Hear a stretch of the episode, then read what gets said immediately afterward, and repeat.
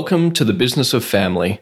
I'm your host, Mike Boyd, and this is my look into the world of multi generational wealth creation, family enterprise, stewardship, family office investing, and the curation of a legacy.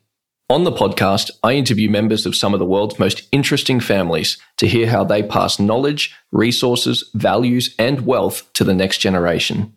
I hope you'll enjoy sharing this learning journey with me and would greatly appreciate any feedback, resources, or referrals you have to offer. To sign up to my weekly Business of Family newsletter, go to newsletter.mikeboyd.com.au. Richard Eu is a fourth generation Eu. His grandfather was tycoon and philanthropist Eu Tong Sen, who remains a legend in Singapore for the vast commercial empire he built across Southeast Asia in the early 1900s. Tong Seng had 11 wives, with whom he had 24 children, setting the stage for a complex and conflicted period of succession following his death in 1941. One of the family's last remaining businesses, Eu Yan Sang, a network of traditional Chinese medicine dispensaries, was founded by Richard Eu's great grandfather, Eu Kong, and the family's fifth generation are still in the business today.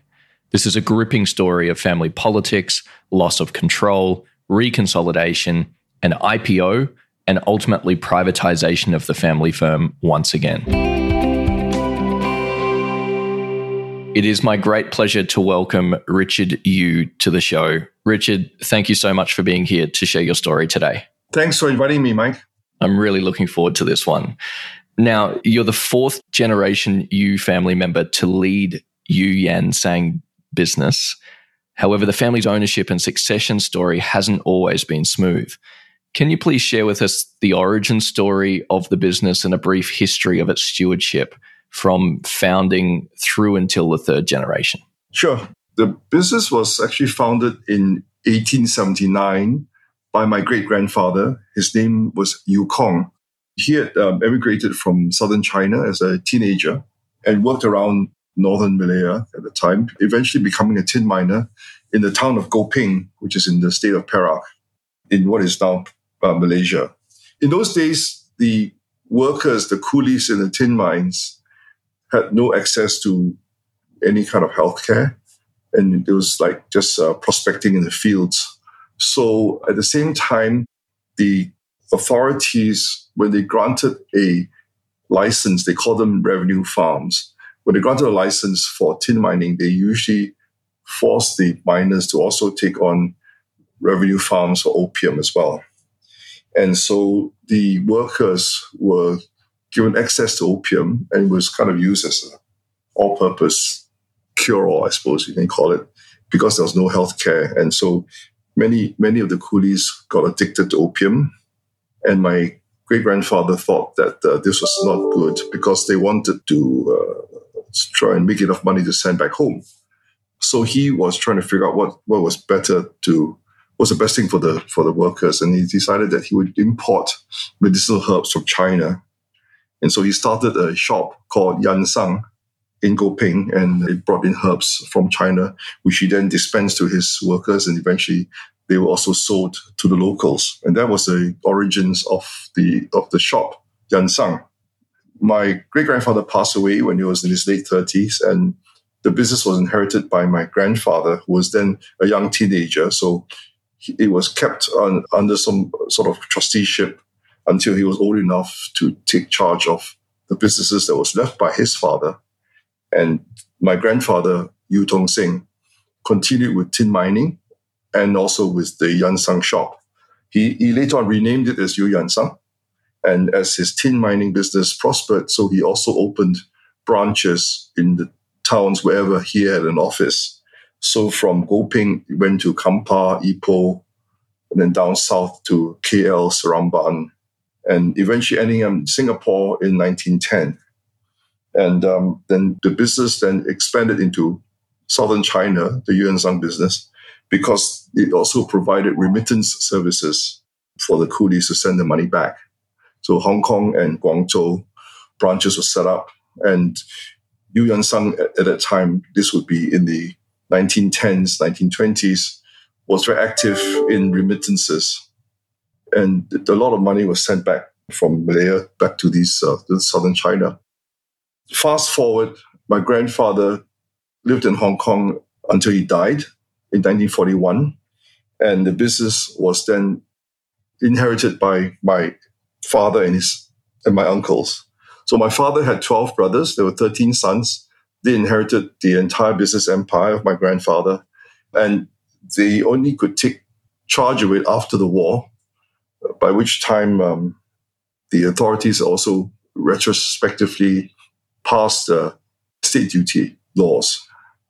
And a lot of the uh, state duty had to be paid in, in the late from the late 40s onwards. And a lot of businesses that were held by my grandfather, a lot of businesses and assets had to be sold at, at very low prices so to, just to pay the death duties. Fortunately, the Eu Yan business was kept. Eventually, some of the other businesses were also kept, but they were either sold or like the tin mines basically ran out. So by the end of the 1980s, uh, this was the only business that was left from my grandfather's day. I wanted to try and have a go at managing the business, but because of family politics, it was very difficult to do so.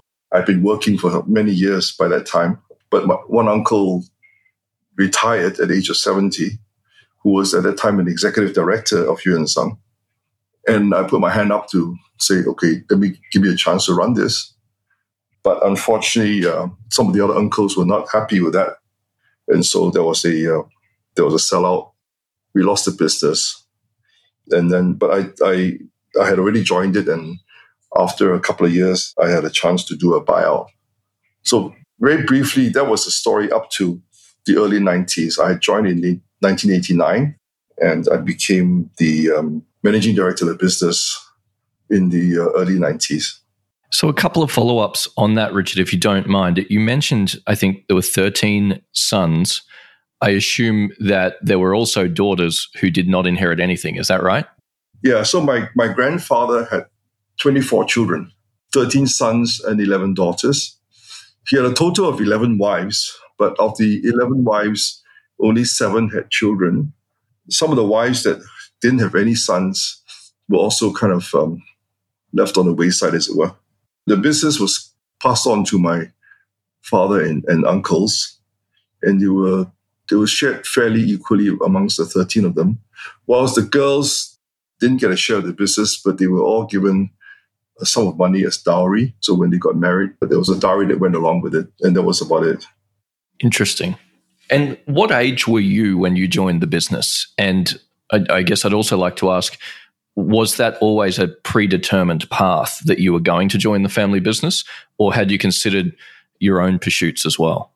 No, I, I joined the business when I was 42 years old. I had graduated from my early 20s and I worked for about 18 years before I joined the business. My father told me when I was still studying that I would not expect to be able to work in any of the family businesses after graduation because of the family politics basically the uncles, all all all thirteen of them sat on the board, and they did not allow the next generation to get involved in the business at all. So I, I was able to accompany my father to some of the board meetings for various companies and also for the estate matters. So my grandfather's estate took 50 years to wind up by Coopers and Lybrand, yeah. And so there were still meetings of, of the estate right through to the 70s and early 80s. So it's just, it's just very, very, very tiresome. Yeah. So I, anyway, the, the, long story short, I, because my uncle retired as an executive director, my father asked the other independent directors, the non-family directors for the company, if I was able to join, and I and they said okay. So that's what I did. Terrific. Richard, 13 sons or, or your father and his uncles, what was it like when they were trying to operate the business with a board full of siblings? Did things operate smoothly at that time, or were there already some factions forming and family politics at that level? Yeah, I think nothing ran smoothly. I think there were factions amongst the different brothers who came from different mothers. So there were different. There were several groups. There was also a difference between the older uncles and the younger ones. And I think the younger uncles actually were more entrepreneurial, but they, they were frustrated by the, the older brothers because the older brothers just were not, did not buy into their ideas. So most of my uncles actually uh, pursued their own career paths. And some of them were very successful in their own right as entrepreneurs. The older uncles tended to dominate, but they dominated by basically blocking most of the ideas. And so all the businesses were run by non-family, either persons or, or management companies, especially the, for example, the tin mines and the rubber estates were run by independent companies, whilst the, the Yuan Sang was run by uncle who was, as I said, was executive director. This was the Singapore Malaysia business, which in, in fact was listed in uh, 1973 or so. It was listed on the Singapore Exchange then, but it was a very small company. And uh, actually, it, it never really grew. It remained about the same size all the way through until um, I joined the business. So let's talk about when you joined the business. You went through a, a period of trying to consolidate the fragmented shareholding group under your control so that you could ultimately get something done. Was this still when the family had individual shareholding across 13 sons, or was this when the business was listed? Well, by the time I joined, because it was listed, some uncles had sold. And my father and another uncle had tried to consolidate by buying some of their brothers out. And so they, between the two of them, had about just I think 15% or so of, of, the of the company. And then unfortunately that uncle passed away rather suddenly. And so my father, so the shares are split back between him and my father. So my father kept uh, kept the shares, and at that time we had about maybe uh, seven uh, percent or so of the company, and we were probably the single largest shareholder. And so was very fragmented, and couldn't get the other uncles to to sell back to us. And in fact, what happened was that uh, when I joined, there was a group of uncles that engineered the sale of their block to a third party. Was that related to you joining, or was it just it happened around the same time? Related to my joining. I think they did not want to see me there. Wow. Okay. So they engineered a sale of their block, and, and how much would that have represented of the shareholding? At the end, they actually managed to sell um, about 50%. The, the buyer uh, was able to dislodge a block from a third party who held held it outside, you know, non non family party that held that held a big block of shares as well. Together, they they had over fifty percent, and that was what was sold to the to Lum Chang Holdings, which was the buyer. And so uh, this other firm gains control of your family business. You effectively lost control where does it go from here? How do you do you stay in the business or do you leave? So, yeah, so I was general manager. I'd been with the business for about four months at a time. So, but Lum Chang was very good. Uh, they said, "Look, we're not really interested in the uh, TCM business. What we wanted was the the, list, the listing, and um, when the time comes, we want to dispose of this business. We'll give you first uh, right of refusal on it." And so it was a blessing in disguise because at that point the control of the company being in, in just one hand, I could just, uh, and it was a commercial sort of uh, organization. I could deal with them on rational grounds, you know. And so when the time came, they they they said, "This is the price, you know. Can you match it?" And I said, "Sure, I'll, I'll try," and I did, and that's how I managed to do the first buyout. So they gained control of the business, and they were largely looking for it because of the listing you said. So they were effectively backdoor listing their business. Were they using your? Uh, in a in a way, they were already a listed company. It was a construction company. They wanted to have a second company that was a property development business. Okay. And, and Yuan Sang Holdings, as it was then known at the time, was very clean. There was no debt. There was cash. There was real estate. There was uh, and so on. And in terms of the assets that was in the company was pretty solid. They so they converted everything into cash, including the, the operating business, and then they used that cash to buy other assets and turn it into a development company. Interesting. Okay. Which was good for them, which is what they wanted anyway. And so when you engineered the first buyout, how did you do it? Where did you find the cash? And did the entity remain listed and they just sold you the operating business in traditional Chinese medicine? Correct. So they kept the listing. They sold the, the subsidiaries which were directly involved with the, the Chinese medicine business. And the price was, I think it was 21 million. And I managed to get the leverage on half of it because part of the assets included real estate. Right. So, okay. Uh, yeah. So we put up, so I rounded up a couple of cousins and we put up the equity and plus a bank loan for about half of the amount. Yep. That's how we did the first buyout. And so when you say rounded up a couple of cousins, we're no longer talking about your father's brothers, but these are your cousins at the these are my these are fourth generation of yeah the children of my uncles who actually they were not part of the group that sold us out. So these uncles, the children of these uncles, were the ones who were my father's full brothers. In other words, they shared the same mother. Plus one more cousin who was the eldest son of my eldest uncle. My eldest uncle had passed away in the 1950s. And so uh, this cousin was the eldest cousin in our generation. And I wanted uh, to get him involved as the eldest in the generation. And he very kindly agreed and he came in as the chairman of the company. He passed away um, about 13 years ago now. Gosh, sorry to hear that. Yeah, yeah. He was 80 when he passed away. He was much older than us. Yeah. So let's pause here for a moment and maybe you can tell us just a little bit about the TCM business or the Eu Yan Sang business for the benefit of the audience. You know, if someone's you know, outside of Asia listening to this, they're not familiar with the business. Can you give us a sense of when you privatized the business, when you took back control of the business, what was its footprint? Where did it operate? And what were the main lines that it was operating in? So, Eu Sang is basically a kind of old fashioned apothecary. We call them uh, medical halls in this part of the world. And they, they started by dispensing loose herbs, which were then put together as prescriptions by Chinese uh, physicians. So when a Chinese physician sees in, a patient, he would write out a prescription. The patient would come to our shop and we'll have it fulfilled and by our staff putting these herbs together per dosage.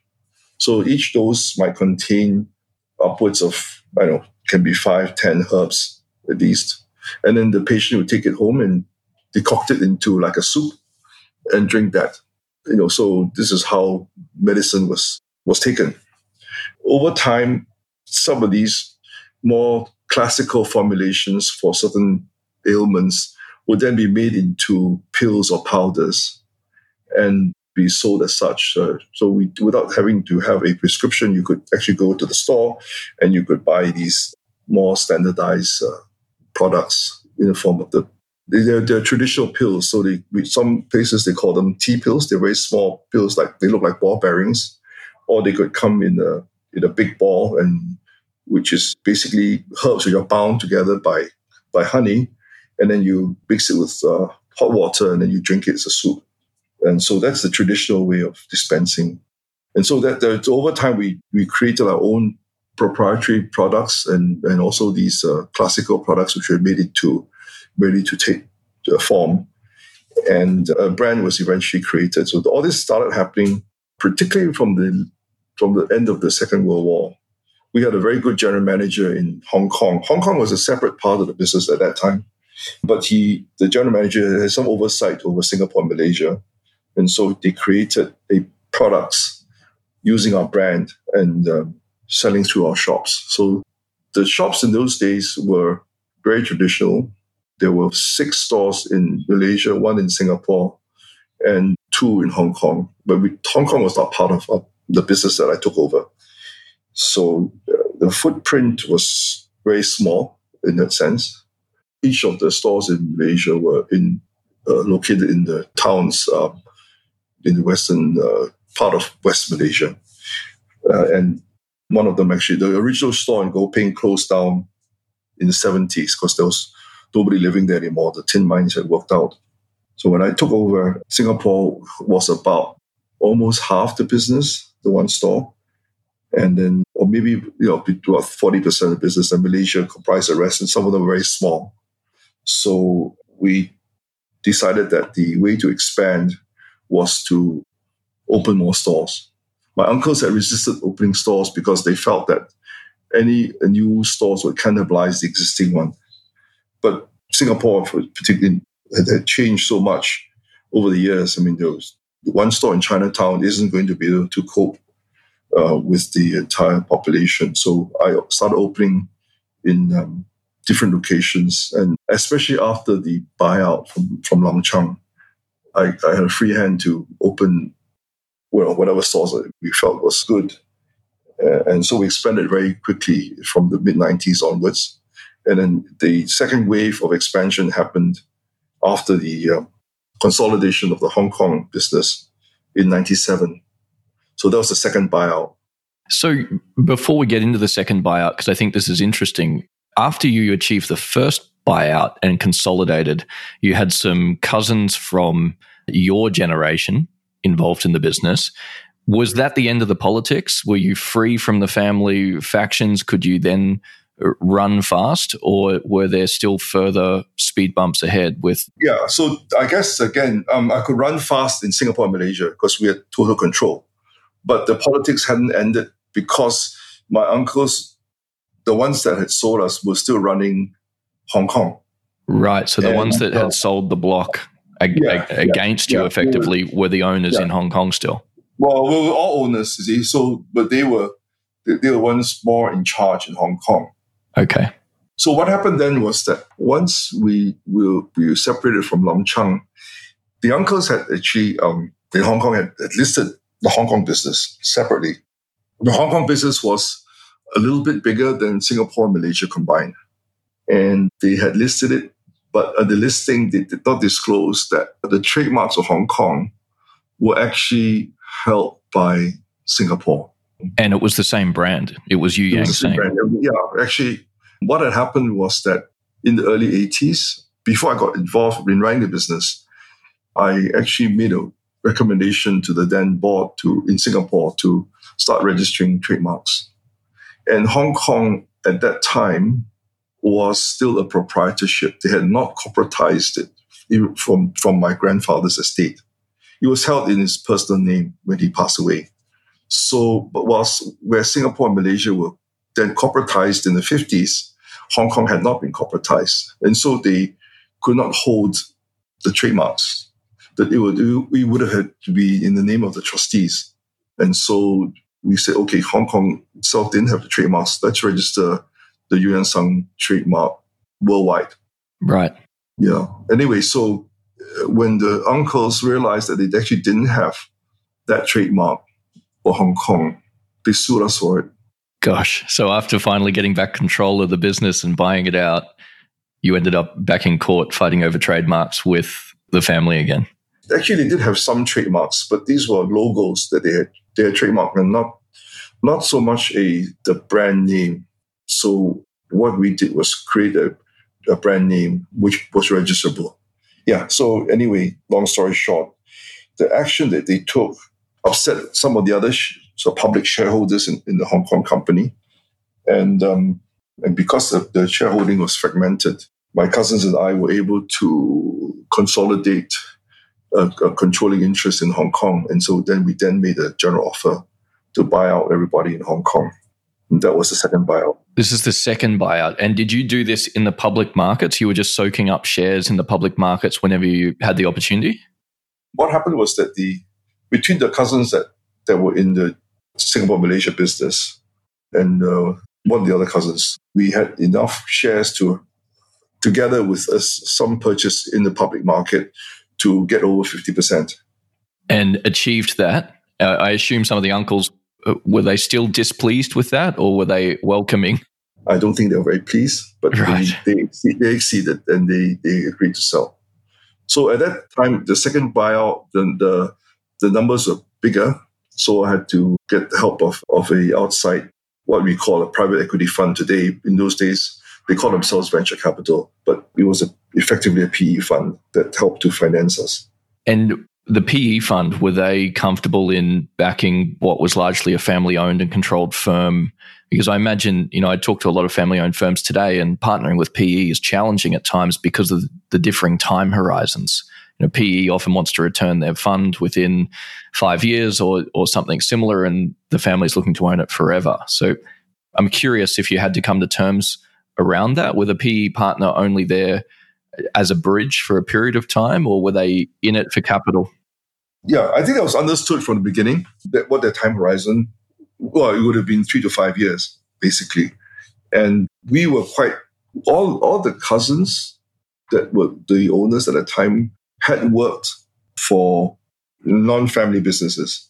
So we kind of understood the kind of uh, culture that was needed and the, the expectations of the PE. You know, so it was we had no problems. I think we, we had a good understanding. It was, and it was because we had been listed anyway previously, we always managed the company with on the basis of, of a list list code.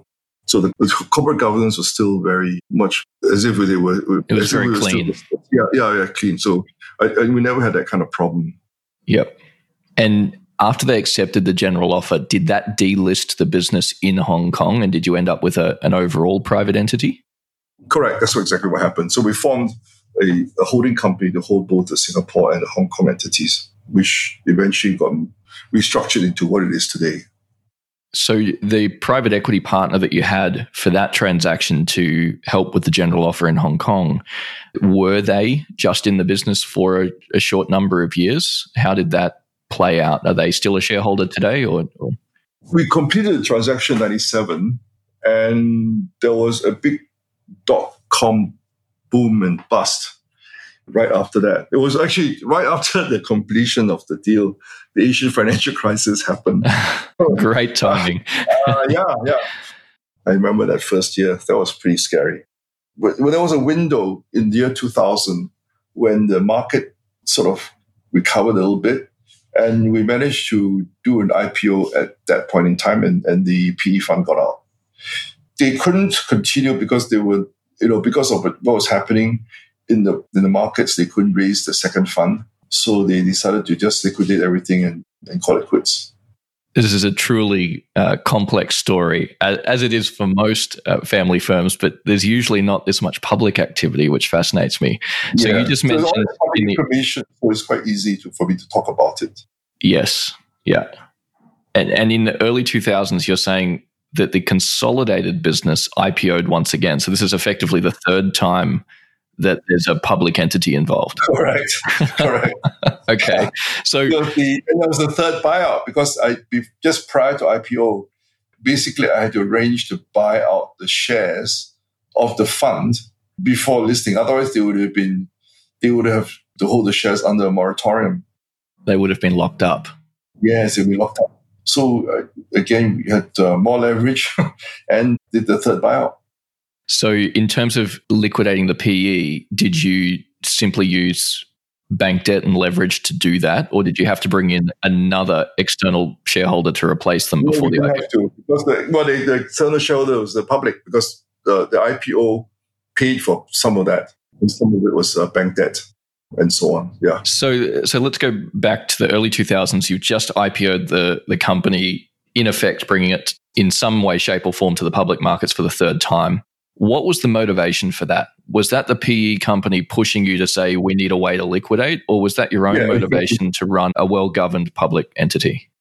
No, I think the, it was the first was to pay off the, the PE. Basically, I'm fairly indifferent about having a public company on the basis that the family is looking at it on a long term basis, being publicly listed is is nice to have, and it's in a sense that it it kind of gives some sort of value to the shareholdings, and if the, any of the cousins uh, wanted to monetize, they, they, there was a basis for them to do so, and effectively that's what happened later on. But there's a price to to the company.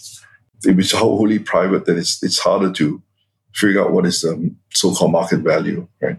And I imagine it provides some confidence to family members too, because it ensures there's robust reporting and governance structures in place to to meet the expectations of a public market. Yeah, I, I think the other thing that was beneficial was that actually is it's a profile. As, as a public company, you get a higher profile. It's easier to get your name out in the media, as it were. So that that helped to some extent, I think. As a consumer goods company, I think it does give some confidence to consumers that we we are a public company. You know, Absolutely. yes. So that that I think that, that helped at that point in time for, for the company. And let's come back to this issue of ownership and control. So you took the business public again, but did the family still have a controlling stake in it despite it being publicly listed, or were you fragmented again into a minority position? The family as a group held close to close to 70%, 60 something percent of, of, of the company at the end. Yeah, after the IPO. But within the family group, there was no dominant majority. So no one single family member or family members group had 50% of the company. I think we all had, I, I, my, my uh, cousin and I, between us, we had about 20 uh, something percent each. Okay. So that was about the, that was, we were the two largest shareholders within the family group. And when you say the family groups uh, or the shareholding across the groups, we're no longer talking about the 13 sons and, and no, all of no, the various children. This is the pruned family tree, yeah. the consolidated yeah. version. Yeah, yeah, four cousins. Four cousins, okay. Yeah, but four cousins represented four family groups. You understand? Because I, I represented my own immediate family too, my siblings, and, and also and similarly with the other cousins. And so that group of four, were you cooperative or were there also family politics to? No, no, uh, we are totally cooperative. And did you ever interface with the third generation again? Were they welcome back into the business at, at any point or did you have a clean slate to move forward? I think that the, what's funny in a way is that at a social level, everything remained the same. So we still would have some social gatherings where we, we meet the uncles, and we just act as if nothing happened. Wow. But we just you know just didn't do business with them. And that worked. That was okay. That was okay. I mean, still, some of the other uncles were kind of on the fence, although they were part of the selling group. So I never went and asked them, "Why the hell did you do this?" In a way, I just just accepted whatever the decision was and just move on. So let's continue. You you IPO'd the business. It's now in the public markets, early 2000s. Was this another period of growth for the business? Yeah, huge growth from 97 onwards. Once we got the Hong Kong business, we had, everything was under one roof. And I was then able to start the group wide uh, rebranding exercise. And so the, the name and the logo and everything else that you see today stem from that time.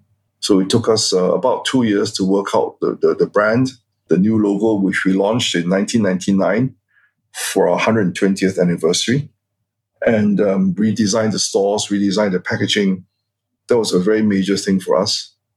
Having to persuade some of the team members that we needed to do this took a bit of doing, I think. But at the time, once they, they saw some initial success, especially the stores, because we're retailers and we started to open stores all over the place between 93, 94 to 97, only Singapore, Malaysia had an expansion in stores. But after 97, Hong Kong also started to expand. So we had a huge growth where we are opening 20, 30 stores a year sort of thing. Wow, that's significant growth. Yeah, yeah, yeah. So that part was right up to the IPO and, and beyond the IPO in 2000. I think that probably the period from 97 for about 10 years was a, was a very good period of growth for us. And it was steady. We, in spite of the Asian financial crisis, in spite of the dot com bust, in spite of uh, 9 11, in spite of SARS, and in spite of the global financial crisis, we had positive growth every year. That's incredible. There's not too many businesses that could say that in this region throughout all of those years. That's that's a great fact, track uh, record. We, the only time we didn't grow was the last few years when we hit headwinds in Hong Kong, starting with the uh, Occupy Central movement. And even then, Hong Kong was flat. The other countries grew. So net net, we still had some growth. But and only until now with COVID nineteen that we have seen um, negative growth. Yeah, that's because we physically we had no stores. Couldn't open. Were, yeah. Yeah. Yeah. So, from the early 2000 IPO through until today, uh, there's been another change in uh, ownership and control by the sounds of it because the business is no longer publicly listed. How did that come about?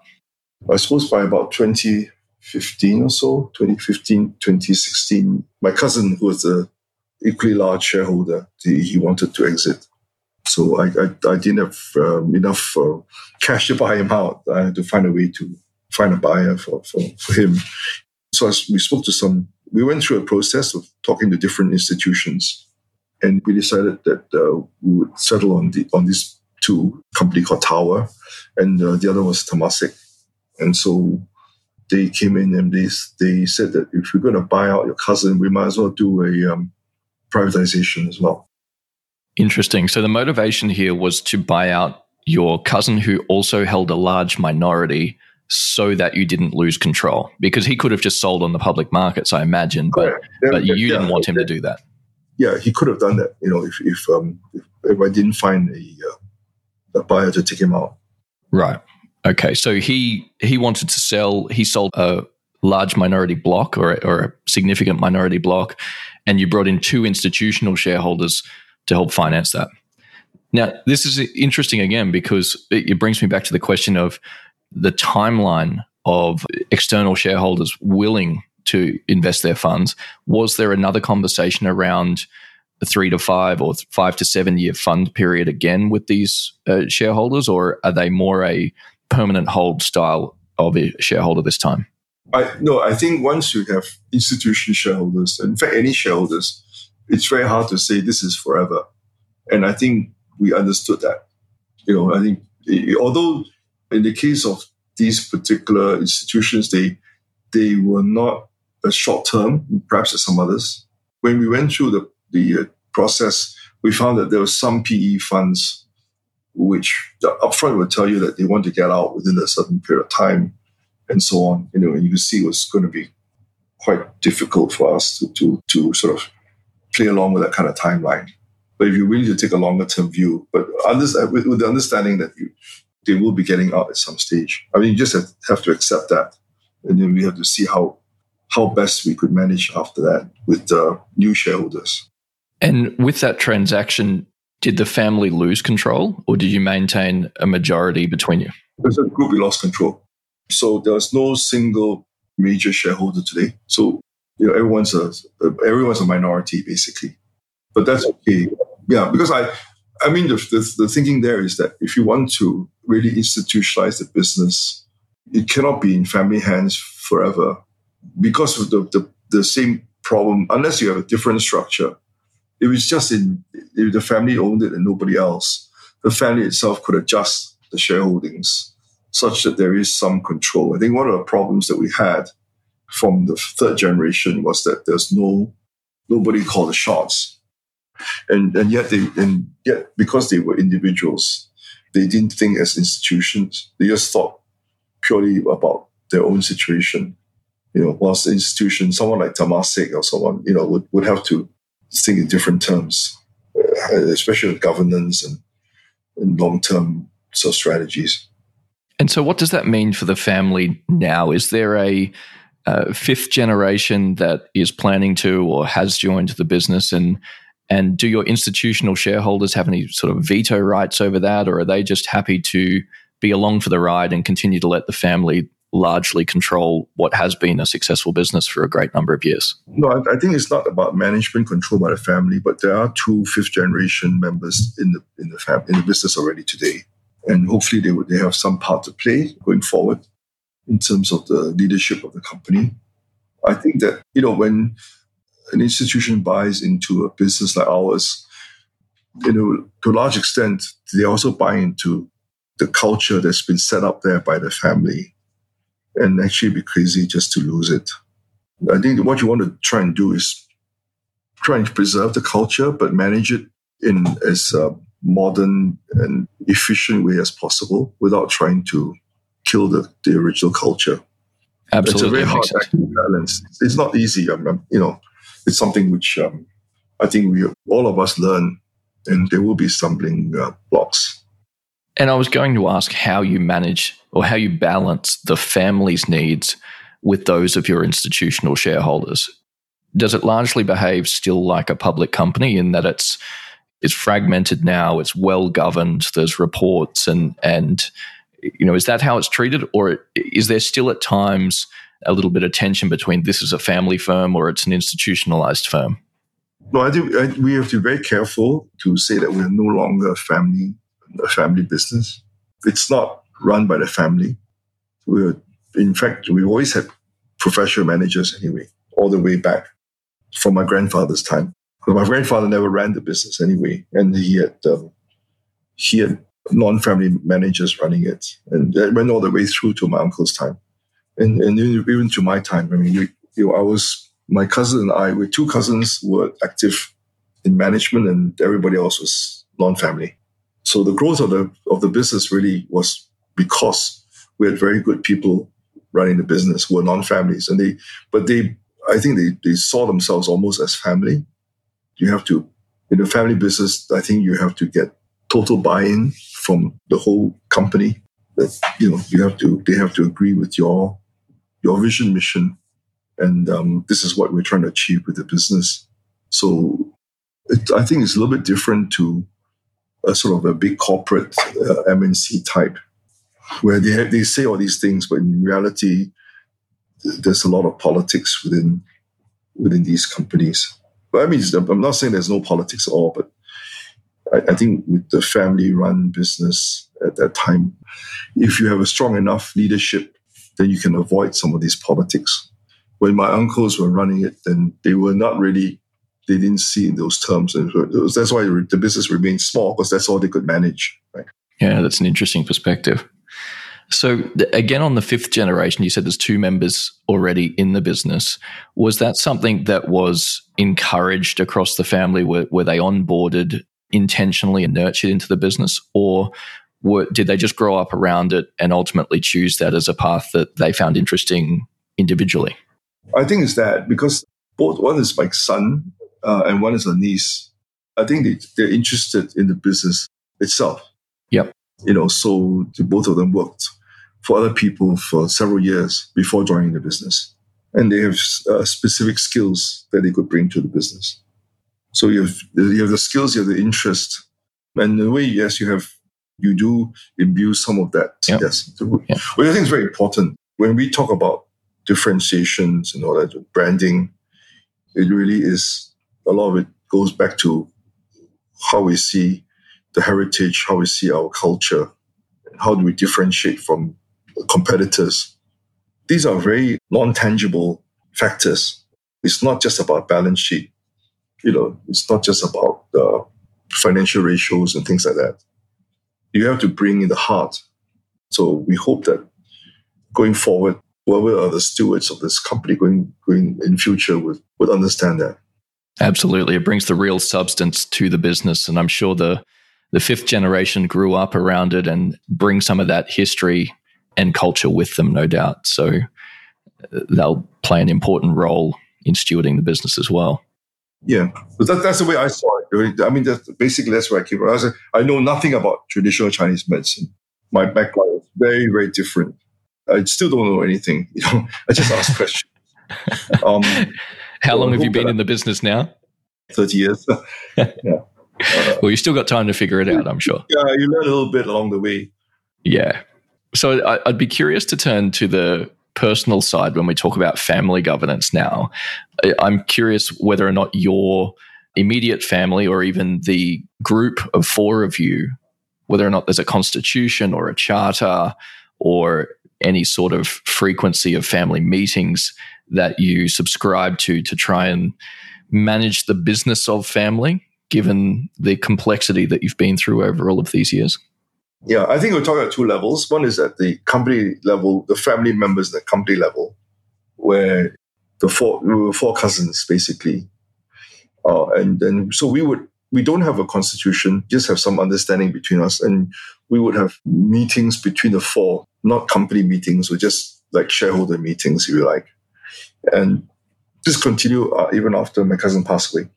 So we would, um, I think at one stage we, we had a had an outside uh, facilitator who helped put together a meeting once a year, and we sort of review review what's been happening and, and the relationship between the, the three of us you know, at that time. Of course, that's no longer valid because uh, the, the, my cousin sold out and the other cousin has is is really not active at all at, in the business at all. So, but at these, the other level, of course, is my own immediate family. Uh, so we are still shareholders, and I have shareholders who are my siblings as well as my children would eventually, well, some of them are already shareholders. So they would teach them how to deal with all this. And is that something that you you're currently teaching them, or that you yeah, have yeah. on the I agenda? Mean, we, we, we do this all the time. No, we, we have we have some uh, regular discussions, and because my son's in the business anyway, so he has input. So I, my with my siblings, it's just a regular update. We don't have a constitution as such, you know, but just an understanding that there is a there's sort of a I suppose you call it right of first refusal if they ever want to sell their shares. Right. That's a common understanding between you, is it? Yeah, yeah, yeah. There's nothing written, no. Is that enough? Can I ask that question? Is that? I think between us, yeah, I think there's enough trust. Yeah. For that to happen. Unlike what happened with um, my father's generation. And is that just the closeness of the relationships you think that makes the difference? That you've always worked cooperatively with each other and largely seen things the same way? That you feel that you would be given first right of refusal if somebody wanted to uh, sell down? Yeah, yeah, yeah, yeah. I don't think there's there's an issue about that. Mm, that's terrific. All right, so uh, this has been a, a long and winding story, which I am deeply fascinated about. So I, I, really appreciate you sharing it with us. One thing I wanted to ask briefly about is failure. Is there anything that you ascribe to a failure that actually set you up for later success? Is there a favorite failure along this journey that helped shape the story that's ultimately played out? I think we're kind of lucky in the sense that our failures in the business came later rather than earlier. If we had failed in terms of our retail expansion, we have continued growing the way we did. We, we were lucky in the sense that um, when we were actively opening stores, we didn't see any major sort of failure in terms of of store locations or whatever issues are related to to a retail business. So that part of it was okay, but then we started to get more ambitious and try different things in terms of diversifying the business, if you like, or expanding it. And that's where the failures came in. So we've had quite a lot of failures on the business side, and we've learned. We try to learn from failure. It's never it's never about the idea. The idea is always sound, I think, but it's partly timing and execution. So I suppose the one thing that we learned from one failure was was the clinic business. So we have a quite a decent. It's not very big, but it's a small profitable clinic business today. And we we actually so open clinics. We started an open clinic business in Australia first. That was the, the, the first time we tried a clinic business, and we thought the clinic business would work in Australia um, because we had a, a vision of a um, integrative clinic model. Unfortunately, it did not succeed in Australia, and we sold the clinics partly because um, we couldn't get the scale going. But that led us to reworked the clinic model uh, in Singapore with pure TCM clinics. And that's now over 15 years. It's still going okay. So we learned what we did wrong in Australia and we applied it here. How do you differentiate clinic to the pharmacy model? Is it the same thing or is it different? Different. The retail stores is a pure retail store. So unlike some of our traditional competitors, whereby the retail store is managed or owned by a uh, TCM physician who has a clinic at the back of it, sort of thing. We separated, we never had physicians because the TCM physicians were the ones that were sending customers to us because we carried the full range of herbs, which most of the smaller medical halls would not be able to. But our, our clinic, we felt that there was a gap in the market to have a professionally run TCM clinic which capture non-traditional users of TCM. And that's what we did. So I think we, we opened up the market in that sense. So our clinics are run just like any other medical clinic. So it's not a retail store at all. We, we will help them in medical centers and things like that. They are all standalone, but they are not a store. They are a pure clinic. And they've since been proven to be successful in Singapore. Yes, yes. Fantastic. That's about failure. um, and many others, uh, uh, you know, we tried different types of uh, retail uh, concepts and so on. I think largely the, we apply some of the things that you learn from the failure into your existing business.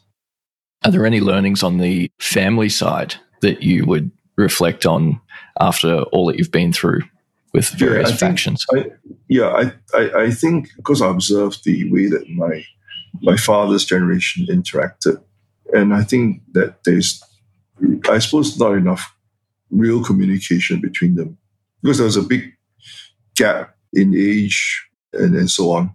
So I, I, think if only they could have learned to trust each other and, and, talk to each other, I think the family business today would be very different. So uh, I try to avoid that with my children and try and so we try to get everybody to communicate.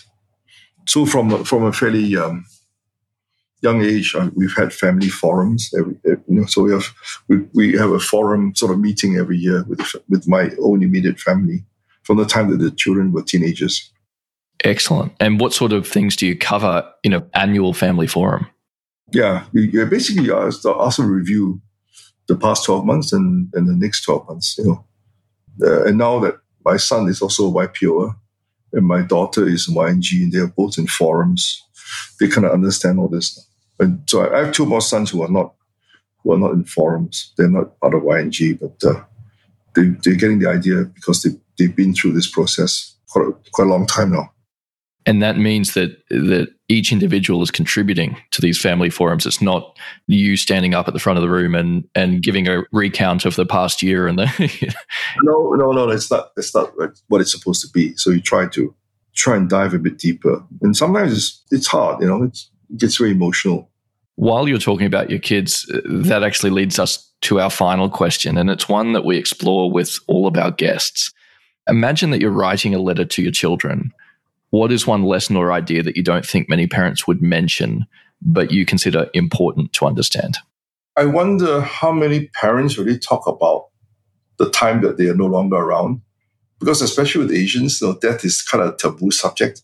So my my letter to my children would be, I suppose, you know, about the time that I am no longer here. And we have to face the reality of that of, of that. So, you know, what is it that you would like to see, perhaps? Or what sort of guidance can you give them when I'm no longer around? Uh, a lot of times, I do about Asian parents, maybe all parents like to tell the children what they should be doing. But I, I, I think I would look at the other way and say that, look, you know, when I'm dead and gone, they should look at themselves and see have they followed the path that we walked together and following the same direction rather than just going often in, in a totally different direction from what we were what we set out to do as a family. So I think trying to get a when we're still around, we try and get them to follow the path and and hopefully that when we're not around that they will still continue on that path. And so I think that the the thing that we don't talk about is when we're not here. Maybe nowadays more people are willing to talk about that. But certainly my father is still alive, so I but I think he, he's 97 years old. So I, I, think at some stage he has to face that that reality as well. But for certainly, it's not a subject that that his generation was uh, willing to talk about. Yeah, I think it's a powerful lesson. It's a challenging topic, but one that can be very powerful if it's handled well. So I like that. I think that's a, a great one to, to mention. And in answering the question, it's certainly not something that many people have mentioned before. So I appreciate you sharing that with us, Richard. And this has been a wonderful conversation. Uh, it's taken me uh, some time to try and wrap my head around the journey that your family and your business has been on, but it's a fascinating one. And I'm really grateful that you've taken the time to share it with us today. Thank you again. It was my pleasure, Mike. Thank you very much. Some memories have come flooding back when I talk it's not, obviously not every day you think about these things. Um, uh, it's been great to uh, relive some of those memories with you. And hopefully we can help preserve them for you in this audio. Thank you very much. Yes, indeed. Thanks, Richard. Thanks a lot. To find more episodes of the Business of Family podcast, go to businessoffamily.net. You can also sign up for my email list at newsletter.mikeboyd.com.au. After you sign up, you'll receive immediate access to all past issues and then one email per week. You can also follow me on Twitter using at Mike Boyd. If you enjoyed the show, please leave a quick review on iTunes, which will help more people discover the business of family. Thank you so much for listening.